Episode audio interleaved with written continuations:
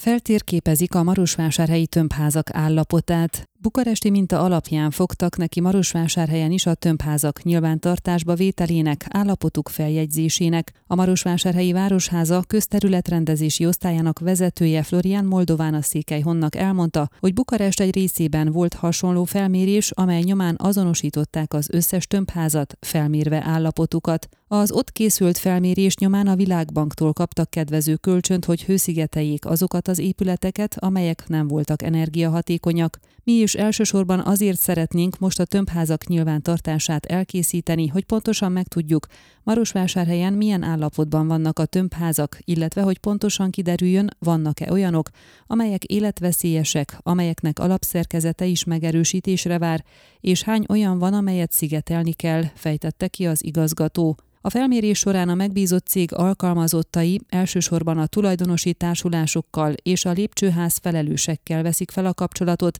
a magánszemélyek otthonaiba azonban nem térnek be. Összeírják, hogy a tömbházak mikor épültek, jelenleg az alaksoruk, pincék, tartó szerkezetük, tetőzetük milyen állapotban van, vannak-e szigetelve, ha van felvonó bennük, azok milyen állapotban vannak. Azt is feljegyzik többek között, hogy egy-egy lépcsőházban milyen alapterületű lakások vannak, a 11 hónapig tartó felmérés célja, hogy a Marosvásárhelyi Városházának pontos kimutatása legyen a tömbházakról, és ezt szükség esetén hasznosítani tudja az Európai Uniós vagy más jellegű pályázatoknál, kedvezményes bankkölcsönök igénylésekor. Mint ismert, az elmúlt években a Marosvásárhelyi Városháza több tucat tömbházat hőszigeteltetett országos és uniós pénzalapokból, a lakók által biztosított önrész segítségével. Nemrég egy újabb jegyzéket fogadtak el a helyi önkormányzati képviselők, amelyben 50-nél több lépcsőház van, ezeket az országos helyreállítási terv keretében akarják hőszigetelni. Ön a Székelyhon aktuális podcastjét hallgatta. Amennyiben nem akar lemaradni a régió életéről a jövőben sem,